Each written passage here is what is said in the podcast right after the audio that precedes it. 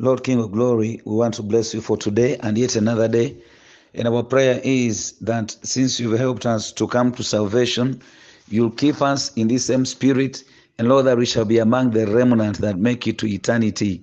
Just like Israel, my father had a remnant. That is our prayer in every situation and wherever we may be, and every challenge that we are facing in the spirit. I want to pray that we never lose out on who you are. In Jesus' mighty name, we have prayed and believed. Amen. Amen. Friend, you're welcome yet to another episode of our teachings in the book of Amos. And right now we are handling the third chapter, um, Amos chapter 3, verse 9 to 15, under a theme that is entitled um, God's punishment of Israel. God's punishment of Israel. Last time we looked at um, um, Israel's guilt and offense, and uh, we realized that um, now God comes in with a punishment uh, upon them. Now, what you're going to see in this passage basically is that one, God permits um, Israel's enemies uh, to come upon her uh, in two ways. One, to witness, to witness her deplorable situation, but also to use them to take her into um, captivity or punishment. And then, secondly, what God does here is He looks at the offense of Israel. He summarizes the offense of Israel into two, and uh, we are going to be seeing that basically pointing to idolatry and uh, injustice and exploitation of the innocent. Uh, basically, that. But the good news is that there is a remnant that uh, makes it through this ordeal of punishment. Let me just read this quickly. Um, in uh, uh, Amos chapter 3, verse 9, he says, Proclaim on the citadels in Ashdod and on the citadels of the land of Egypt, say, and say, Assemble yourselves on the mountains of Samaria and see the great tumults within her and the oppressions in her midst. But they don't know how to do what is right, declares the Lord. Uh, these who hold up violence and devastation in their citadels. Therefore, thus says the Lord God An army, even one surrounding the land, will pull down your strength from you, and your citadels will be looted. Thus says the Lord uh, Just as the shepherd snatches from the lion's mouth a couple of legs or pieces, or a piece of an ear, so will the son of Israel so will the sons of Israel dwelling in Samaria be snatched away, with the corner of a bed and the cover of a couch. Hear and testify against the house of Jacob, declares the Lord God, the God of hosts. Uh, for on the day that I punish Israel's transgressions, I'll also punish the altars of Bethel. The horns of the altar will be cut off, and they will fall to the ground. I'll also smite the winter house together with the summer house the houses of ivory will also perish, and the great houses will come to an end, declares the Lord. I just wanted to read that and read that um, verbatim. But friends, what we see here is very clear, just like we started by um, elucidating and summarizing the message that we have here. What you see here is that one, God permits Israel's enemies to come upon her. What you realize in the passage is, first of all, God says Assyria and Egypt should come and look at the citadels of Judah. And he says, because they don't know what they are doing. In other words, they are committing sin. And so I'm permitting you, nations, enemy nations, to come and, and just watch, as if to say, uh, ridicule her. You can look down on her. It is permitted now. Uh, please come. I'm permitting you to come and look at uh, their failure and uh, the, the way they appear right now. And friend, that is a terrible thing uh, for, for, for us to have. You see? Secondly, uh, God says that a foreign nation will come and will beat you and will take you away. And basically, is referring to um, what happens in Second Kings chapter 17 and verse 6, when Assyria came and took Israel away into captivity. Friends, the, um, the lesson that we can derive here is that when we walk into sin, we are opening up inroads and we are giving access to the enemy to come into our lives and to batter us up. You see?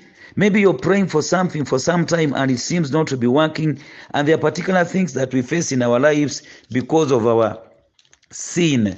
That is a principle in scripture. We need to be very careful about that, my dear friends. We need to be careful about that. You see, when we walk into sin, there are things and there are pains that come into our direction just because of the that we are walking. You see, if you're walking in some sort of sin, friend, you cannot exactly enjoy the peace that you should when you're walking well with the Lord. Huh? When you hate people, when you walk into immorality, you know, when you snatch someone's property and you take it, do you think if someone has a conscience, they are going to enjoy the property that they have snatched from another, you know, on their land? That cannot be. Let me just give you an example here. And sometimes the Lord permits these enemies to come, but sometimes He comes against us as an adversary. This is what happened in uh, the days of King Solomon. Look at First Kings chapter 11.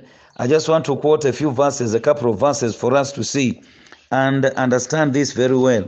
In verse 11, First Kings 11 says uh, that um, uh, so the Lord said to Solomon, because you have done this, what? Um, marrying with foreign women who came with their own gods, and then he started worshiping them. And God says, the Lord says to Solomon, because you've done this and you've not kept my covenant and my statutes which I have commanded you, I will surely tear the kingdom um, from you, and I will give it to your servant. Uh, look at verse um, 14, what he does there. Then the Lord raised up an adversary to Solomon, Hadad the Edomite. He was of the royal line in Edom. And verse 23 says, uh, when you look at 23, God says, And God also raised up another adversary to him, Rezon, the son of Eliada, who had fled from his Lord Hadadezer, king of Zobah. You see, all those enemies are being permitted by God. Verse 26, uh, verse 26 uh, says, And uh, then Jeroboam, the son of Nebat, an Ephraimite of Zereda, Solomon's servant, whose mother's name was Zeruiah, a widow, also rebelled against the king. You see that? When we walk into morality, you leave your wife, you go find another girl, you leave your husband, you go find another girl. The first thing that will happen is you're going to lose all your peace. And then you find a family that was praying together cannot pray together anymore. They are fighting, they are quarreling, they are dividing property and stuff like that. You see, when you're cheating at work, you lose your moral authority to condemn the same sin and people get to start speaking against you about you and stuff of that nature. You cannot walk in peace. You can't walk in confidence. Some of these things are going to build a very bad track record about you. You go to apply for another job, and when they try to do background checks, they tell them, ah, that one, no way. You see, those kind of things. You can't have your peace, and secondly, it opens up the way uh, to uh, for attack. You know that, that that kind of thing. In Romans chapter 8 and verse 7, the Lord speaks of uh, when we commit sin, he, he speaks of us becoming his enemies.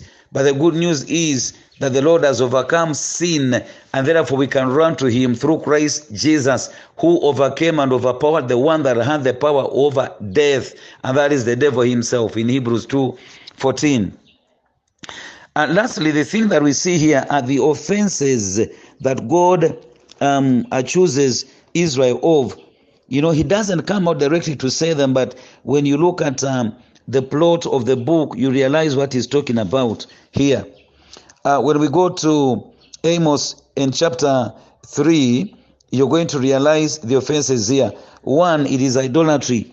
Amos chapter 3 and verse 14, he says, For on the day that I punish Israel's transgressions, I will also punish the altars of Bethel. What does he mean there? He is basically pointing to idolatry. He is pointing to the idolatry of these people. When you go to First Kings in chapter 12, what you realize here, my friend, is that um, um, this man, Jeroboam, set up idol worship in a place called Bethel. And when he says that he's going to beat down the altars of Bethel, what he actually means is uh, nothing else but uh, basically idolatry. That is what he's pointing to. Look at verse 29 and 30 of First Kings chapter 12. Uh, this is what he says here. He says here that he set up He set one in Bethel, meaning altars, and the other he put in Dan. Now this thing became a sin, for the people went to worship before the one as far as Dan. You see that? He's, he's pointing to idolatry. God is basically judging them and permitting enemy nations to come and ridicule them and beat them up and take them into captivity because of this sin. But there's something that the Spirit of God teaches here. Originally, at this altar of Bethel, or this place of Bethel, was a prominent place of proper, proper divine worship. It was a prominent place of the worship of the God of heaven. When you go to Genesis chapter 12 and verse 8, you realize that as soon as Abraham got into the promised land, he set up an altar and was worshiping the Lord from Bethel. You see, in, in Genesis chapter 12 and verse 8, he says, Then he proceeded from there to the mountain on the east of Bethel and pitched his tent with Bethel on the west and Ai on the east. And there he built an altar to the Lord and called upon the name of the Lord. You hear that? So Bethel was a holy place. In fact, the name Bethel actually means house of God. In Genesis chapter 28 and verse 17, when uh, uh, Jacob was running away from his brother, um, he got a vision of angels descending and ascending from heaven. And when he woke up, this is the kind of prayer that he makes, or the kind of communication or utterance that he makes. In verse 17, he says, in Genesis 28, he was afraid and said, How awesome is this place! This is uh, none other than the house of God, and uh, this is the gate of heaven. Do you hear that? So, uh, and then he says, So Jacob rose early in the morning and took a stone, and he had the stone that he had put under his head, and uh, he set it up as a pillar and poured oil on it on his top. He called the name of the place Bethel. However, previously the name of the city had been Luz, meaning the house of God, owing this to uh, the angels descending and ascending. Eh? Of course, bringing the glory of the Lord into that place.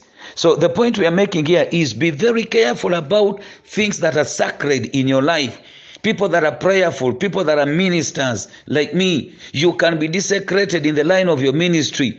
Eh? Fellow ministers, you can end up messing up with those girls in the counseling room. Worship team leaders, you can end up messing with a worship team member. You see, we are saying the very Bethel that God has put in your life, the very place that is the house of God in your life, can end up being a point of desecration and being used of the devil. That office, which is meant to be for the glory of God, can end up being, you know, misused married woman you can end up messing up in that home in that family in that marriage. And this is what god wants us to be careful about and to change. And, and this is why he says on the day that he comes to judge he is going to beat up the outer in bethel. He'll beat the horns.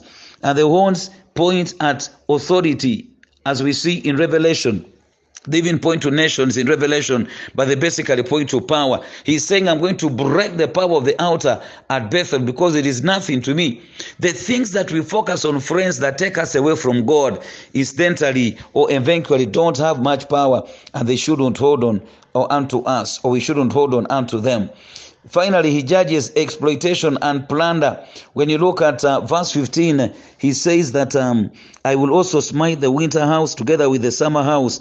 The houses of ivory will also perish, and the great houses will come to an end, declares the Lord. Like we said earlier, these guys were exploiting the poor and amassing a lot of wealth. We are talking of um, a nation that is in the wilderness.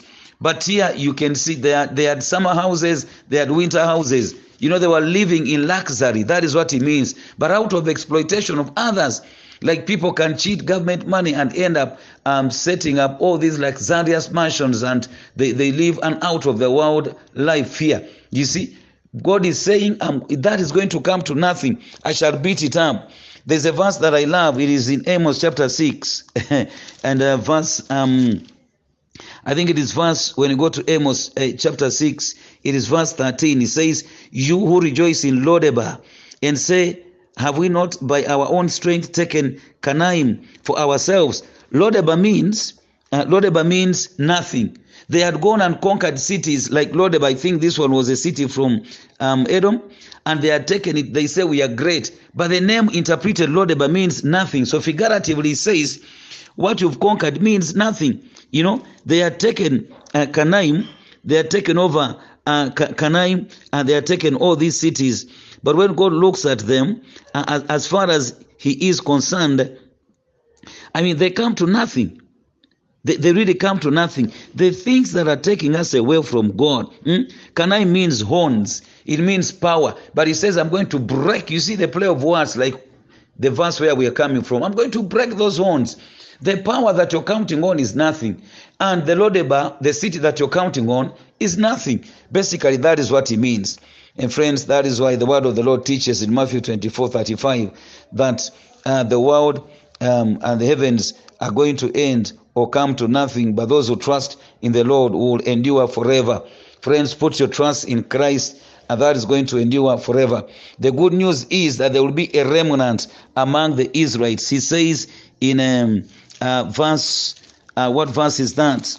He says in verse 12 here, he says, uh, just as the Lord, as the shepherd snatches from the lion's mouth a couple of legs, or a piece of an, an ear, so will the sons of Israel dwelling in Samaria be snatched away. Finally, there will be a remnant in one way or the other. There will surely be a remnant, friends. God is not going to entirely destroy these Israelites, even when they were evil. But even then, He says in Romans chapter 9, speaking of Israel, when, when he, he speaks of the remnant, He says it will be those that will be holy. In uh, Romans 9 27, He says, Isaiah cries out, um, concerning Israel, though the number of the sons of Israel be like the sand of the sea, it is the remnant that will be saved. You see, the remnant will be saved. In Romans 11 5, he says that in the same way, then, there has also come to be at the present time a remnant according to God's glorious choice or gracious choice. There will be people that shall remain over. May God bless you. And uh, as you count on Christ, may He make you part of the remnant. Those that will have faith in Christ Jesus uh, will be remnants. Even when He comes to destroy the world, He speaks and He says that if the days of tribulation were not cut short, there would not have been a remnant. But I want to pray, friend, whatever you're going through, whatever you're struggling with, if you turn around and you come to Christ, you surely be made part of the remnant. May the Lord bless you. Father, make us part of your remnant and help us not to count on the on the Lodebars that are nothing, on, on foreign altars and altars of convenience like what Bethel was. People worshiping wherever they wanted instead of going to Jerusalem. Those altars of convenience are going to be destroyed destroyed in Amos chapter 7. And later on, you show us that you'll consume the altars. Eh, eh, Lord, we are counting on you. Help us to focus on you and you alone. In Jesus' mighty name, I have prayed and believed. Amen. God bless you.